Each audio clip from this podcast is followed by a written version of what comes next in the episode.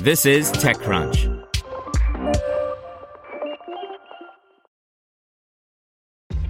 This episode is brought to you by ShipStation. You know, some things take a lot of work, like sending little robots to far off distant planets. And just as that's challenging, so too is running a successful e commerce business, especially when there's so much to do. So I want to introduce you all to ShipStation.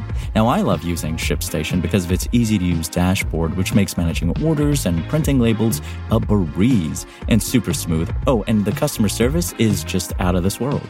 It's exactly what you need to help grow your business. Sign up for your free 60-day trial at shipstation.com slash technews. That's shipstation.com slash technews. This is TechCrunch.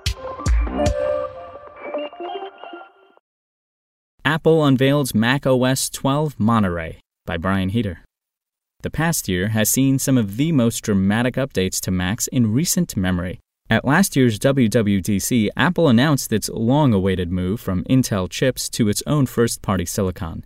By the end of the year, the company launched the first three M1 Macs, along with Big Sur, one of the biggest updates to Mac OS.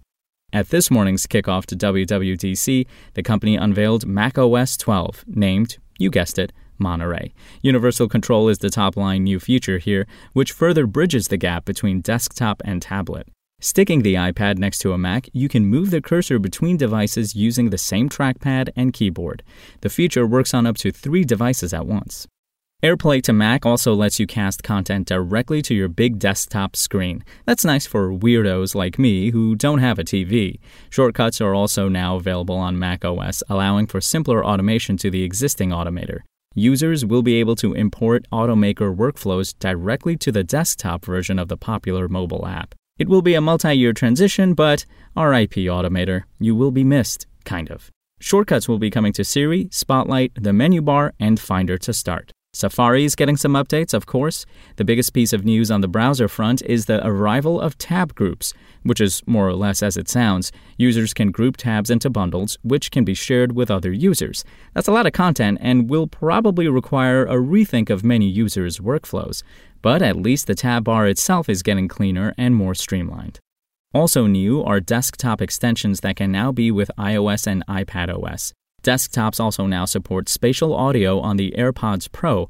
Launchpad now features a games folder to get that content all in one place, and Memojis can be displayed on the login screen.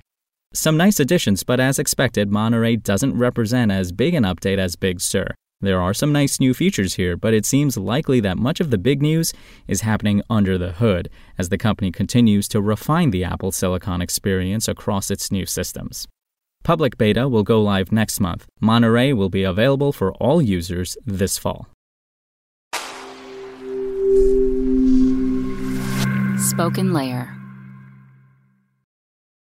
Want to learn how you can make smarter decisions with your money? Well, I've got the podcast for you. I'm Sean Pyles, and I host NerdWallet's Smart Money Podcast.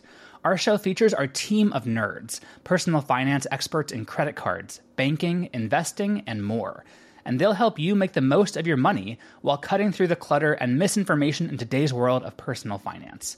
You'll get clarity on strategies to help you build your wealth, invest wisely, shop for financial products, and plan for major life events. Listen to NerdWallet's Smart Money Podcast wherever you get your podcasts.